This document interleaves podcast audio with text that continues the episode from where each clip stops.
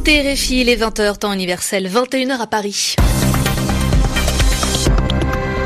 Céline Pellarin. Bienvenue dans votre journal en français facile. C'est Zéphirin Quadio qui le présente avec moi aujourd'hui. Bonsoir Zéphirin. Bonsoir Céline, bonsoir à tous. Aux États-Unis, quatre pages suffisent à mettre le feu à la politique américaine. Une note rédigée par un républicain proche du président qui critique le FBI et le ministère de la Justice. Une note qui critique l'enquête visant Donald Trump et son équipe de campagne. La Corée du Nord esquive, c'est-à-dire qu'elle évite une partie des sanctions internationales contre sa politique d'armement nucléaire et cela lui rapporte plusieurs centaines de millions d'euros. Et comme nous sommes samedi, nous retrouverons en fin de journal Yvan Amar et son mot de l'actualité décrypté. Le journal. Le journal en français facile. En français facile. Aux États-Unis, on vous l'annonçait hier, la publication d'un mémo, une note écrite par un républicain, provoque une véritable tempête politique. Le président américain a autorisé la publication de ce document qui critique les méthodes du FBI et du ministère de la Justice américaine dans l'enquête sur les ingérences russes dans la campagne présidentielle de 2016. La Russie a-t-elle favorisé Donald Trump en contactant son équipe de campagne électorale? C'est ce que tente de savoir les enquêteurs. Mais ces investigations, c'est-à-dire ces enquêtes, hein, sont remises en cause par cette note, Céline. Et Donald Trump, ce samedi dans un tweet, un message sur un réseau social, estime qu'il est totalement innocenté par le contenu de cette note et il qualifie l'enquête qui le vise comme une honte américaine. Pour le camp démocrate, les adversaires de Donald Trump, le texte est partial. Cela veut dire qu'il prend parti pour la présidence. Le texte a en effet été rédigé par un proche de Donald Trump et les démocrates s'inquiètent de la suite des événements. À Washington, Anne Corpet. Les démocrates parlent de risque de crise constitutionnelle. Ils craignent que Donald Trump s'appuie sur le mémo pour justifier le limogeage du procureur Mueller ou de son supérieur. Une inquiétude suscitée notamment par un tweet du président dans lequel il met directement en cause l'intégrité des plus hauts responsables du FBI et du département de la justice.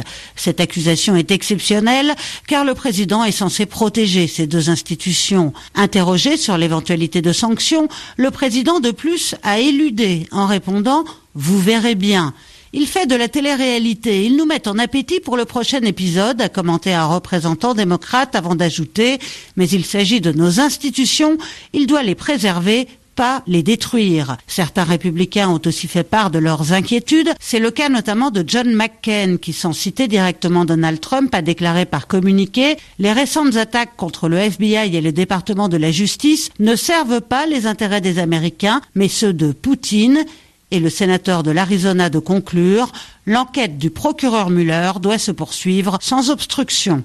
Anne Corpet, Washington, RFI. Et direction New York au siège des Nations Unies où il a été question, Céline, de la Corée du Nord qui n'est pas tant victime des sanctions internationales qu'attendu. En effet, Pyongyang est censé subir ces sanctions pour le développement de son armement nucléaire, mais un rapport d'experts de l'ONU révèle que la Corée du Nord arriverait à contourner ces punitions. Le pays aurait notamment réussi à exporter entre janvier et septembre 2017 des produits interdits qui lui auraient rapporté environ 160 millions d'euros. Tudor Tepeneag.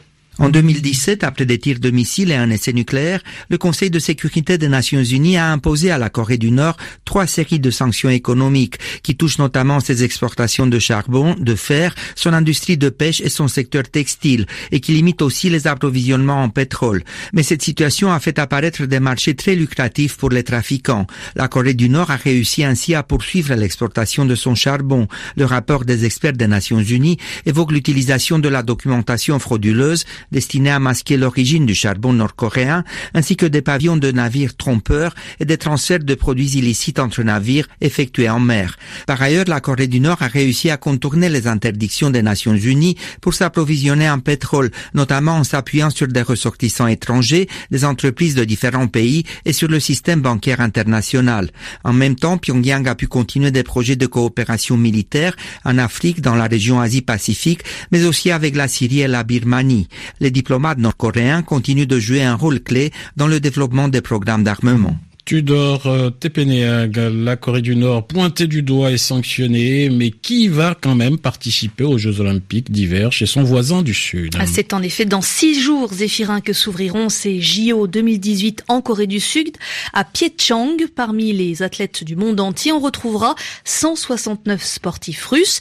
S'ils ont été autorisés à participer, en revanche, ils ne représenteront pas la Russie, mais seront sous drapeau neutre. C'est la sanction du Comité olympique international après les révélations de triche et de dopage institutionnalisé en Russie, un dopage qui était organisé par des membres de l'État russe. Mais en Corée du Sud, les sportifs russes pourraient être plus nombreux à la suite de la décision du tribunal arbitral du sport de lever les sanctions contre 28 personnes. En Russie, en tout cas, ces accusations de dopage sont généralement perçues comme de l'acharnement politique, des efforts ciblés contre leur pays. D'ailleurs, ce samedi, près de la fameuse place rouge, un concert de soutien aux athlètes russes était organisé à Moscou et c'est un reportage d'Étienne Bouche. Comme souvent pour les manifestations officielles, le dispositif policier est massif et l'organisation kafkaïenne. Malgré les chutes de neige fondues, les participants sont relativement nombreux, même si la spontanéité du rassemblement ne saute pas aux yeux. Sur scène, des chansons sucrées célèbrent la mère patrie, mais il s'agit d'abord de soutenir la sélection olympique nationale. Ce qui a été fait contre notre sélection ne repose sur rien. Et puis franchement, des sportifs sans drapeau, sans symbole, sans hymne. Mais bon, ils ont raison d'y aller. Ils se sont préparés toute leur vie pour ça. Les sanctions adoptées contre la Russie ont été perçues comme une humiliation. Mais cette semaine, la décision du tribunal arbitral du sport a eu un goût de revanche. Cela nous réjouit, mais il aurait fallu aussi nous rendre notre drapeau. La quasi-totalité de nos sportifs ne se dopent pas. Ils n'en ont pas besoin. Ils sont solides, forts, robustes. Pour beaucoup, cette décision accrédite l'idée selon laquelle la Russie est accablée pour des raisons politiques. Elle est importante pour Vladimir Poutine à quelques semaines de l'élection présidentielle. Le président russe a toujours démenti l'existence d'un système de dopage d'État. Étienne Bouche, Moscou, RFI. Et puis cette question en Syrie, un groupe djihadiste a-t-il abattu un avion russe? C'est ce qu'affirme en tout cas le groupe djihadiste Ayat Tahrir al-Sham, dominé par l'ex-branche locale d'Al-Qaïda. Un peu avant, le ministère russe de la Défense affirmait que des rebelles syriens ont abattu un avion de combat russe et tué son pilote lors d'une fusillade.